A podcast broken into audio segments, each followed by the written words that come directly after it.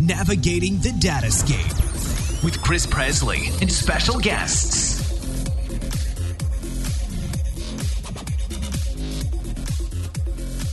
Welcome to episode 14 of the Datascape podcast. I'm your host, Chris Presley. Today, we're going to continue talking about the evolution of the DBA career, specifically as it pertains to automation. Today, we're under more pressure than ever to automate our tasks. This is driven by cloud first initiatives and the need to increase development velocity, as well as, as well as other practices such as Agile and DevOps. Today, as DBAs, we need to know more languages than ever. We need to know more platforms than ever. We need to do more work, or rather, be more productive than ever. And this means we also have to change our approach. So, we have uh, joining us today, we have Derek Downey, who is the practice advocate at Pythian, who will represent open source technologies. We have Warner Chaves, an internal principal consultant at Pythian and Microsoft MVP, who will represent SQL Server. And we have Bjorn Rost, who is an internal principal consultant at Pythian and Oracle ACE, and a member of the brand new program, the Oracle Developer Champion Program, representing the Oracle database. Welcome to the show, fellas. Thank you, Chris. Happy to be here. Happy to be here. Thanks, Chris. Awesome to be back. Thanks, Chris. Great to have you guys all back. Let's start with you, Derek. What are you automating today that you weren't automating five years ago? For me, as an open source DBA, a lot of the tests that I was automating five years ago were done. I was automating them, the operational tasks. But what they were were custom ad hoc scripts. So what's changed for me is primarily better frameworks around orchestration of these tasks to make it easier to a generalize those those tasks instead of just the custom aspect of it and b be able to manage more and more servers with less effort so it's the the capabilities of you know the operational tasks, backups and restores, refreshing, failing forward, up, automating our upgrades, things along those lines. I was I would say I was doing that five years ago as custom scripts, but now I've been able to implement them better, more resilient, and more robust uh, tasks through these tools that have been created. So, could you, um, before we move on, uh, could you uh, outline a couple of those tasks or give an example? So let's let's take the example of a backup and restore refreshing. Five years ago, I would probably be targeting one script on one server that I have a backup running on, um, writing probably a bash script that I could take the backup, copy it over to a different server, restore it, do some validation against it, and call it good. But that was very custom and, and specific there. And now I can kick that off with maybe a, a chat script where I can check the progress on the server without having to log in, make sure that it validated, came back, anything that went wrong, I get alerted to. So integrations, I think, are a big improvement in the last uh, five years. So that's just one example where I'm absolutely sure that my DBA or that my the backup is a valid backup, and I don't have to take it on on chance. Okay. okay. Bjorn, how about you? How, how, how, is, how is it in Oracle land? So things that I have done five years ago that I don't do anymore is especially on provisioning. That has changed a lot for me. Where today I just don't provision things on the command line on actual service anymore. And it was quite frightening. The other day I was actually trying to add an IP address or install a package manually on a Linux box. And I realized I don't even know these commands anymore because I'm so used to putting these things into scripts and installing packages through scripts, setting up things through scripts creating users through scripts. So um, the provisioning is something that has dramatically changed for me. When I set up new servers today, I don't I don't execute any commands on a server anymore other than calling a script or using an automation tool to uh, provision the software on servers. Okay, wow. And and what about in the Windows world, Warner? I think the, the landscape is very similar in terms that uh, everything now, most of the creation and destruction of resources in this case databases most of that is is we try to automate it as much as possible nowadays right obviously in the cloud it's just native that you do it that way but with virtualization now mainstream everywhere most people just script out now installations and deployment of servers and systems right operational tasks we try to obviously automate as much as possible and things like you know, once upon a time, for example, at least in the SQL Server space, maintenance plans, the ones that Microsoft would ship, would be the default thing that we would use, right? The little boxes about like you pick the backups that you want to run and the maintenance that you want to run. And nobody uses that anymore, right? Everybody uses some sort of scripted solution that is way more flexible and customizable nowadays. And, and all those things lead to what uh, the other fellows were discussing, especially Derek, is, you know, we, we are required to do more with less time, right? Manage more servers with uh, less time. So we have to be more efficient, right? Right, right. And for the three of you, how has this affected your job satisfaction? Has it impacted it negatively or positively? You know, how's it affecting your day to day? Who wants to go first? I'll go, Go for it, first. To, to be honest, if you like coding, then obviously you're gonna like it. We have to keep in mind that automation is, is not for everybody. Some people just don't like coding this type of stuff. They like the databases. They they they also felt like being a DBA was doing things directly to the databases. So when they start automating these things, they feel a little bit less like a DBA and more like just like uh, a developer, right? Or more like a sysadmin type of role right? So for myself personally, I, I pretty much enjoy it because you know I get to practice and, and uh, keep my coding skills uh, refreshed.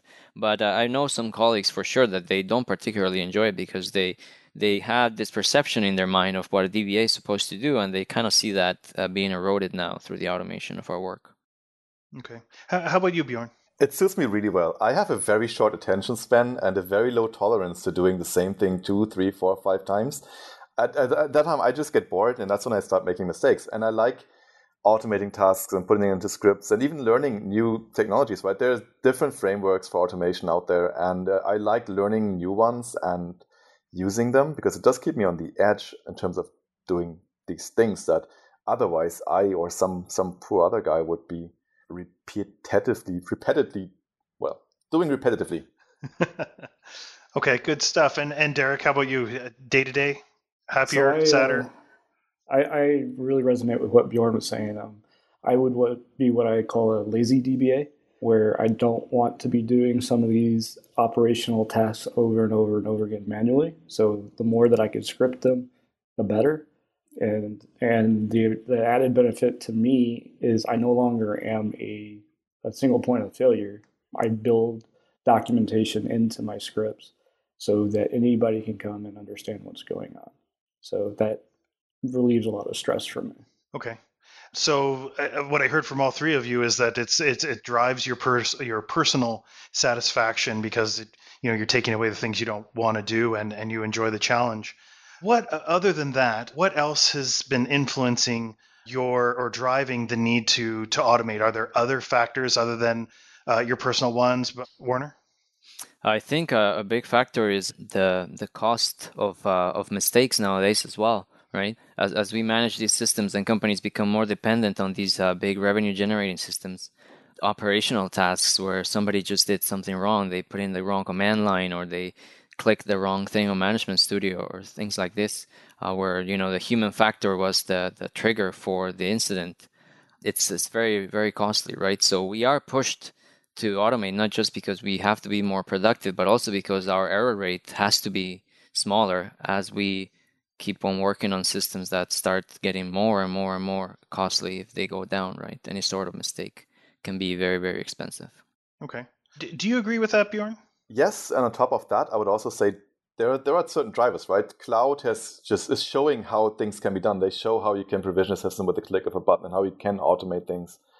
And um, companies' culture and it's also dictating that. Like developers want access to better, faster refreshes of test databases. It's not good enough to just refresh a database once a month or once a quarter. You want to have these things within two or three minutes. You want your unit tests to run on fresh sets of data quickly. So that's another push. Like cloud shows it's possible. Agile and the way organizations work and develop code and software products these days are dictating what needs to be done. And then luckily we now have the tools that allow and enable these kinds of automational tasks so much better than than five or ten years ago. Derek, do you think that that if we do these things, we're going to automate ourselves out of a job as DBAs? Absolutely not. I mean, we if if we were scared of being automated out of the job of doing these backup restores manually, we need to find a different position, like a different career anyway. Um, there's plenty of things out there that DBAs need to know and to keep up to date on. And our expertise that requires human understanding, you can't automate that away. Being able to apply performance tuning, like query analysis, these type of tasks, people will, will always need to be involved with. And there's so many variables that you cannot just um, capture all of them. And it makes automating everything impossible. So that's why you okay. need that human human understanding of, of what's going on. And you won't need to get rid of that. Okay. So uh, if I was a DBA manager and my DBAs come to me in my team meeting smiling and say, "Hey, we've we've just automated uh, seventy uh, percent of our of, of our daily tasks," you know, I shouldn't be planning uh, a staff reduction. I would say that you should be identifying where you can grow your business. Maybe you could. Maybe you should, uh, though, right? It depends on if you hire them all just for operational skills, and suddenly they automated seventy percent of their tasks. Maybe you can get rid of one, right? That's that's capitalism. Depends on how well they can be valuable for something else. Or maybe, and that's the other thing too, is if if your DBAs automated all of your DBA work and you don't have operational troubles there anymore, find something else in your organization that needs uh, these same principles applied because that to me is, is another big aspect of this is that we bring like DevOps brings together so many different things. There's programming, operations, architecting stuff that um, there's probably not much room for a person who says my only job is to be a DBA to add data files and to restart a yeah, system when it's down. Absolutely. But there's so much opportunity for people that look left and right and know these other disciplines. Yeah, I was just going to add on to Bjorn had mentioned earlier about how developers want access to do some of these things. And the role of DBA as gatekeeper is is diminishing. And so we need to find ways to collaborate with other other groups more and more. And we can only do that if we remove a lot of the manual low value tasks from our day to day. Right, right. Okay. So Warner touched on something earlier that I, I wanted to run with, and I'm I'm thinking back to uh, last year when uh, uh, basically a typo in a command took down you know Amazon's S3 storage and a big chunk of of the internet. Are there what are the pitfalls of automation, and or are there things that we should not be automating, Bjorn? Well, certainly, the more you automate and the more control you put into scripts, the you just increase the size of the gun that you can shoot yourself in the foot with, which is what happened at Amazon, I think. I think that might just be a side effect. I wouldn't I wouldn't take that as criticism and say there's a, there's one incident, let's not do it, because Amazon would not be at the size it is currently and operate in the way it is operating without automation. So to pick one incident where something was done not great and to say that's um, that's a good example of not automating things is absolutely wrong. Amazon would not be Amazon. They wouldn't even be in a position to make mistakes like that if they hadn't automated uh, pretty much everything that they do. Yeah, and, and to be clear, I'm not picking on Amazon. I'm picking on the uh, the event itself. The fact no, that the, it's, it's such they, a big you know there, there should be yeah. more. I'm surprised there aren't more outages like that from all cloud providers. So I, I think it's a testament of good work. I think it's a good it's a good lesson for the rest of the internet, really. Because if you look at what the incident was, it was a typo that pretty much made the script take away more servers than it should have. So they wanted to remove some servers out of an S3 pool and the typo removed way more servers than they should have. So it's it's actually I guess the, the, there's a lesson there is that we you can definitely automate when when you're automating something that is destructive, you probably want to have some sort of control as well to avoid self-destruction, right? It seems like that was what the script didn't have, right? It's the the danger of uh, automating so much that also it might be that it's it's difficult to even stop the process once it starts, right? Uh, took them hours to come back out of that uh, that particular outage, right? So I think it's it's two things. First of all, make sure if you're destroying things when through your automation that you do have some kind of like fail safes. And also is you can't automate something that you don't understand 100%, right? So definitely if anybody's starting an automation project, if you're going to pick something that is going to be destructive in its behavior, you definitely need to understand it really well before you actually script it. You don't want to script the wrong behavior into something that's going to delete things, right? Right, right. Yeah, exactly right. I just think that the big thing to understand about automating things is it's very powerful. and you can use that for great good or great, you know, destruction. But the point is that exactly as Warner says, we need to be implementing fail safes in there and learning lessons from some of these giants out here who are facing the issues and then they're visual like they're they're publicizing what went wrong and how they resolve it. So I think that's a key thing that I really loved about how Amazon handled uh, that particular incident and other companies that have had automation related issues like DigitalOcean had one in April, very very similar, where they deleted uh, a production database when it was meant to be QA. Human error again, and the point is that humans are going to make errors, and whether that's the human executing the task or the human that created the automation script, just that mindset, and it's not punishing the person for for making the error. It's figuring out how to improve the process as much as possible so it doesn't happen again. Isn't that interesting how, how that culture has changed? Like it, what you were just mentioning, Derek. Like in now uh, nowadays, when we think about all these companies that are internet facing, when there never there's an incident like this, it's pretty much like everybody expects a blog post, right, or something along those lines to explain what happened. But they, I mean, they don't really owe us an explanation, right? Technically not but it's like kind of like expected now in high tech that if there is a big mistake that happened, you sh- you should let everybody else know what happened, and everybody should try to learn something from it. Which I think is really interesting compared to uh, older company culture, where it would be like everybody, let's you know, where's the carpet? We gotta sweep this thing under, right? Well, very very different building, nowadays. Yeah, it's part of building trust, though. I mean, when you're a company that so many other businesses in, in the world depend on running and, and uptime like Amazon does, like if you have an outage like this and you don't provide details of how you fixed it and how you plan to not have this happen again, you're going to lose that trust, and eventually you're, you're going to become irrelevant. And so it's it's a survivability thing for Amazon. So you guys mentioned another point that I wanted to run with, which is um, what are some of your automation best practices, if you will, to mitigate the risk? Because you did mention it's very powerful. And Bjorn, you mentioned you're not even running commands on a console anymore. You're running scripts. So what are you doing in your when you're writing those scripts? How are you mitigating the risk so that it doesn't you don't accidentally point it at 14 servers instead of one?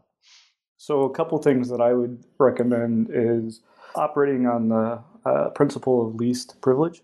So making sure that the users that have the ability to remove a database only have it in specific environments, like a QA environment for example, or, or whatever you have. Um, you can't do it on a production master. And the other one would be, I think I learned from AWS is, is, is doing a maximum amount of services that any operation can do at one time. So you're not in danger of taking out the whole infrastructure. You, at worst, will do a fraction of it, whatever that fraction may be. Okay. What other tips would you guys offer, Warner? Same thing, basically. Yes, a lot of it's based on security. Obviously, you don't run if if your script only needs to, let's say, destroy things on the dev environment. You just need a principal that has only access to that, as well. That uh, you know, sometimes uh, we see these incidents where it's like, oh, somebody from their developer laptop was able to nuke the production environment. Well, there's a network issue there as well, right? Try to segment everything so it doesn't happen. Verify, you know, as much as possible through your scripts kind of like what we do at Pythian, right? The the FitAcer verifies the right place, it's the right time, it's the right server, and so on, right? Uh, don't just uh, go in, write the tasks that you want, but you definitely want to add a little bit of automated steps to actually verify uh, that you're running it in the right place. Yeah. Yeah, I, I also like to architect my things so that I can quickly set them up again or quickly recover not recover, but just build it again. Like that's easy for systems that don't say store state, like web service, application servers. These things can usually be easier easier be to, re- to recreate them than to restore them and to fix an error. So I like to think about that. That doesn't work so well with databases where you have data in them and you can't just throw them away and start from scratch.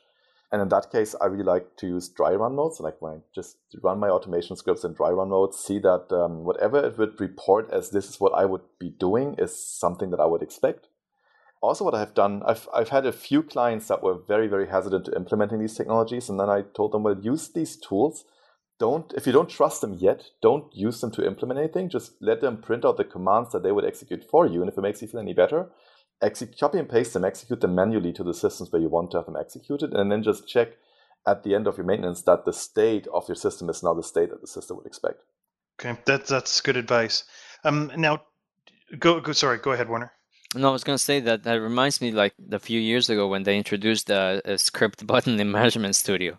And it was like, we've been telling DBAs all the time, well, if you want to do stuff through the GUI, do it through a GUI and then press the script as button and then save the script and then reuse it, right? So that's just kind of funny because it's true, same right? Thing, you can just do baby steps. It's like, you don't have to go all crazy. Just take your baby steps. It's fine. Same thing in Oracle Enterprise Manager, where you have the GUI and some of the things it does, I had no idea how to do it manually, but you click on the button, you say show SQL, and it shows you the commands that it would do, uh, it would run, and you can you can even learn from that. Uh, uh, what about in open source land? Uh, I guess we'll point at maybe MySQL, Derek. Is it same deal? Is there a button that tells you? We don't use GUIs. the simple answer is uh, is that, but I, I and we have a reticence about GUIs because we don't necessarily understand the underlying commands that they are executing, and it's very easy to misclick and the power that that provides. Again, human error and the automation that the GUI provides has to be used with good understanding and being very focused on what you're doing and not making mistakes there. Right. Okay. Let's uh, let's flip this a little bit. Let's say that I'm a DBA manager at um, a large company, Acme Financial. And I'm a, a, DBA manager, but I'm not a DBA. And I've got a team of DBAs, and it doesn't matter what platforms they're responsible for. How do I measure success if I'm not a DBA as a manager of DBAs? How do I measure success in my team? How do I what is what is success? How do I know if my team is automating what they should? Any ideas? That's a really good question. That's a really tough thing, actually. I think it is tough in terms of, you know, unless you want to really micromanage what they're doing. Obviously, you can tell by the turnaround of their deliverables, right? If you tell somebody to just, you know, set me up two or three servers and it takes them like two days to do it, then, you know, this doesn't take two days to set up two or three servers, right? So definitely, but you, at that point, you have to be familiar with how long it's taking. So I think it's good homework actually for an IT manager to get familiar with how long the tasks are taking for their current DBAs and see if they're really they're really taking that uh, that time as effective time, or they're just you know, yeah, I'll add a few days here and there uh, to a deliverable. But in general, it's definitely it's a definitely good question. You would need some sort of instrumentation, I would say, on what tasks they're doing and how much time it's taking for them and a good know-how of what would be the expected time for those tasks. Yeah, absolutely. Okay. I would say clear objectives of what you want in your team to be doing, um, and measuring, keeping them accountable. I mean, it's just managing any other team is just understanding what the objectives are for the team and and are they m- matching them, and you can adjust and iterate on your objectives as you get better information. But you definitely have a way to you need to have a way to define your goals and your objectives and a way to measure if if your team is making it. And like Warner said, you will probably see the biggest outcome in the turnaround time of repetitive tasks. If you ask them to do the same thing a hundred times, that's something that a, a, team that embraces automation should be able to do quickly for you. And then the, the really hard part, though, I think, is distinguishing hard work from good work. We have this culture mm. of rewarding hard work. People that pull all nighters and that um, or that will work all true. weekend to get something done, we reward them because those are the heroes to us. Those are the guys that, uh, the troopers, the people that actually put in lots and lots of work. And then you might have somebody who is a lot quieter and uh, goes home on Friday around lunchtime because his job is done.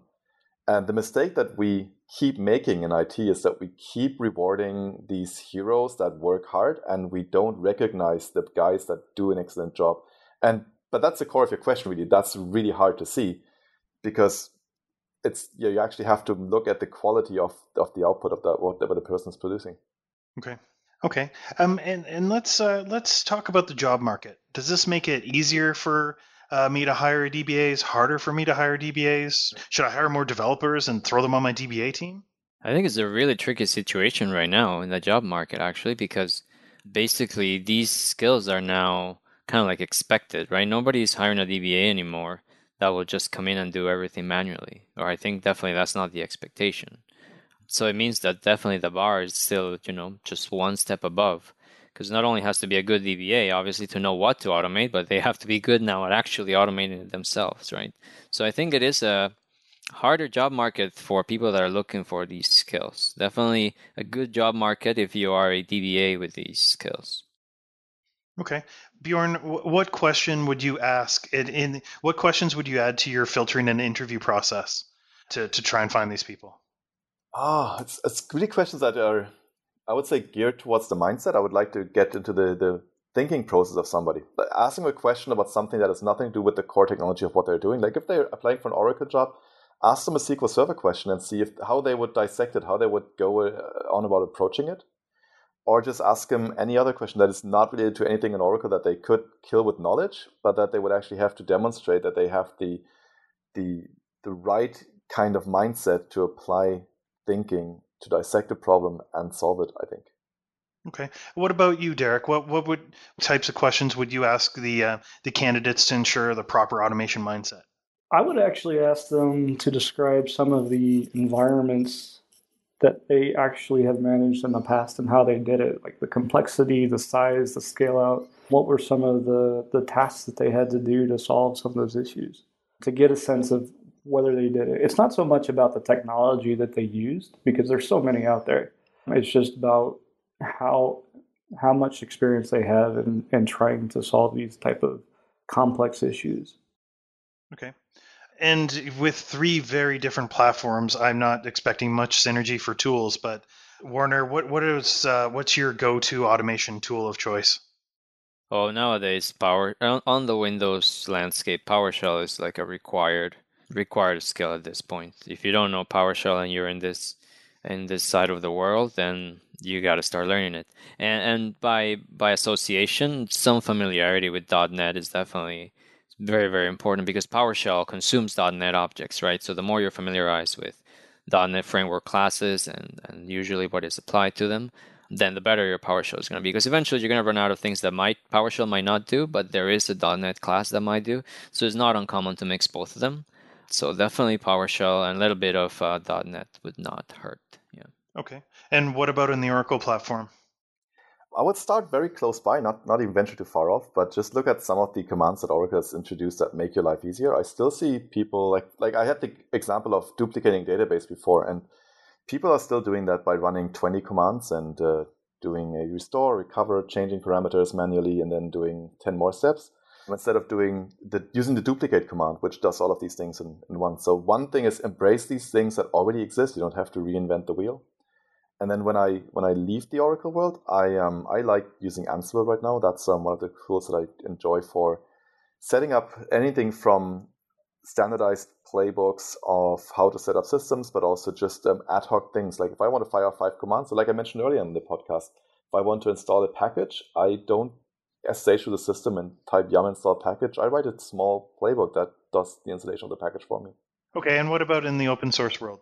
Yeah, I mean, there's config management systems like Puppet and Chef, and the orchestration system like Bjorn was mentioning in Ansible. These are the ones that I, I see a lot in in our industry.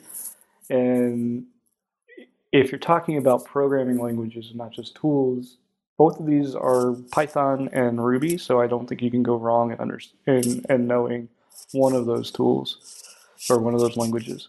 Okay.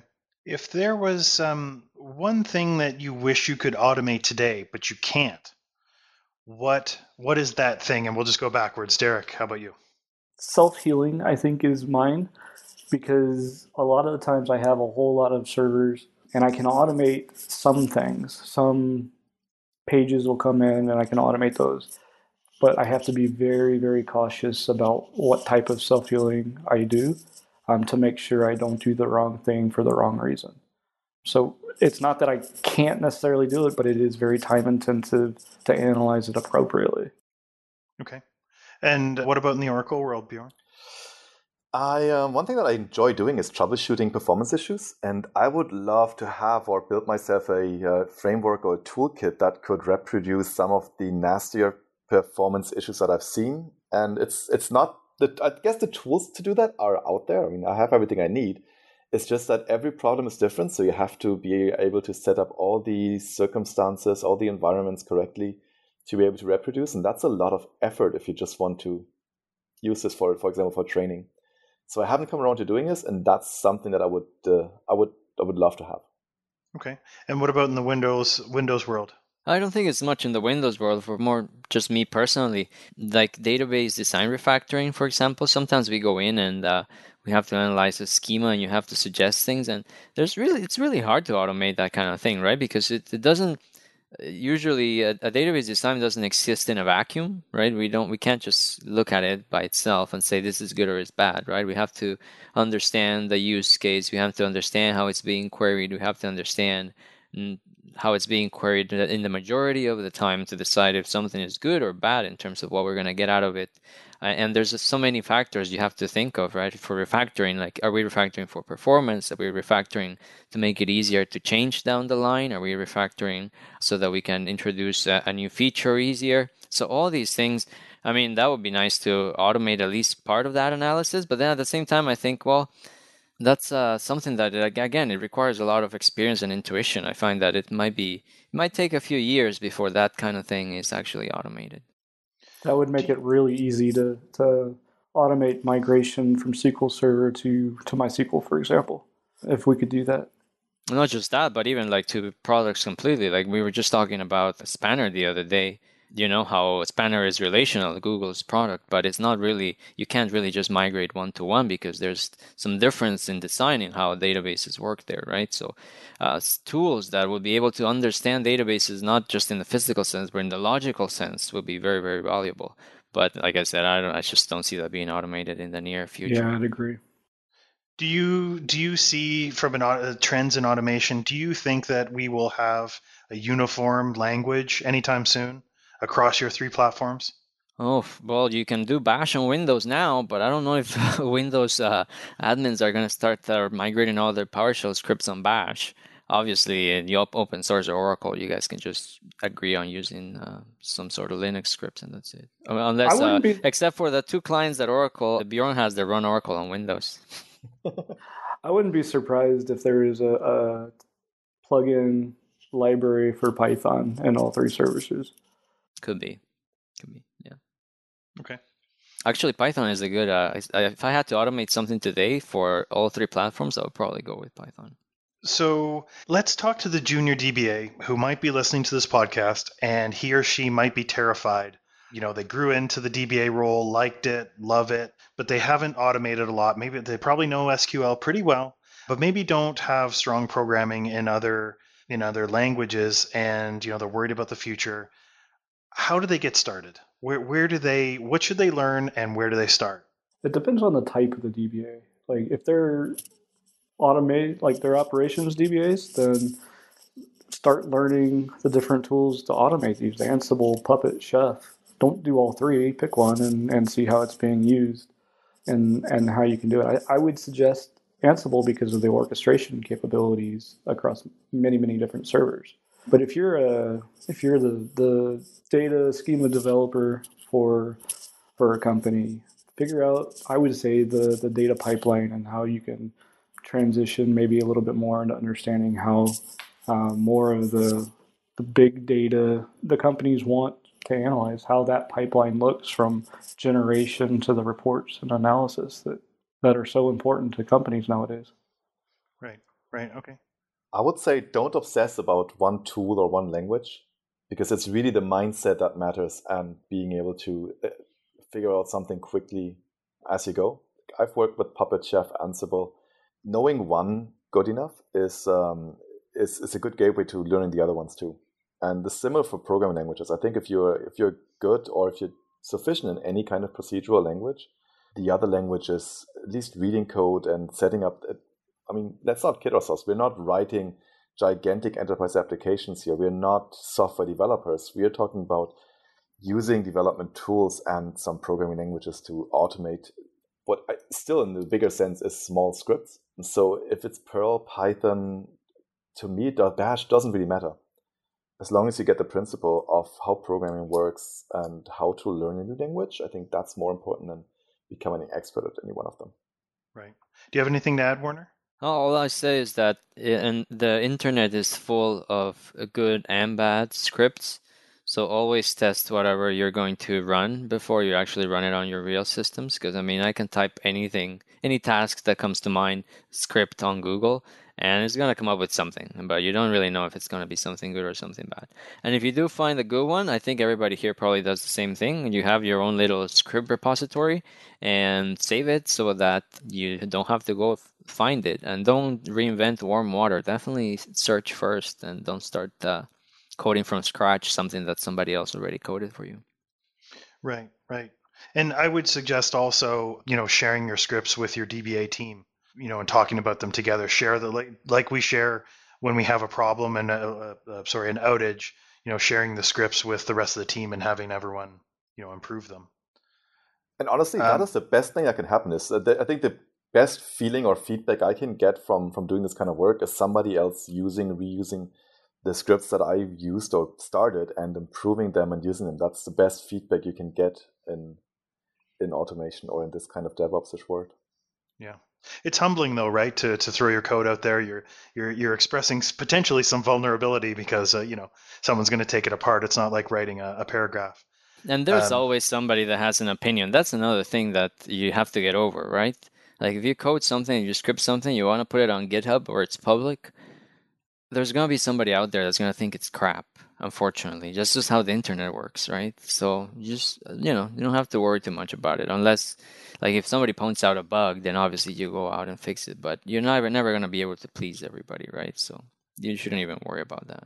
And so listeners there's one thing that that's been consistent over the podcast with all three of these guests and actually every other guest when we talk about learning something just get started just just do it get in there pick one and learn it whether it's a language or a technology get out there, get started, and get the experience, and then you will be able to move into and expand and, and broaden. And we've had that in almost every episode when we talk about learning something. Well, I think we've covered automation, at least in a general way, fairly well, gentlemen. So I think, uh, given that you've all been through the lightning round, I've got a, a different plan for, for this podcast, and that's to uh, beta test a lightning round question. Are you guys game to each answer one question, a new one? Do it. yes. All right. So we'll go. We'll start uh, with you, Derek. What is the last song that you rocked out to? I'm talking rocked out to in the car, and uh, where people are wondering what if that guy's having a seizure. I am still standing from the Sing album with my kids. Is is what I last rocked out to. It was awesome. nice. How about you, Bjorn? Oh, it was Guns N' Roses weekend here on the radio station last week, and I think it was Paradise City. Oh, good one, good one. And Warner? Um, I uh, went uh, with my wife last weekend actually to see Muse live, the British band, alternative rock. It's great, great, great show. The Resistance is probably one of their best songs, definitely memorable. So that was a good time. Good, good stuff. All right, folks, that's all we had. To, uh, that's all we the time we have today, folks. Do you have a question or concern about the DBA career? We're going to continue talking about the evolution in future episodes, and I could really use your feedback. Send me your questions, your comments, your concerns to datascapepodcast at gmail.com. And remember, the biggest compliment you can give us is to tell a friend or write us a review on iTunes. Thanks, and have a great day in the Datascape.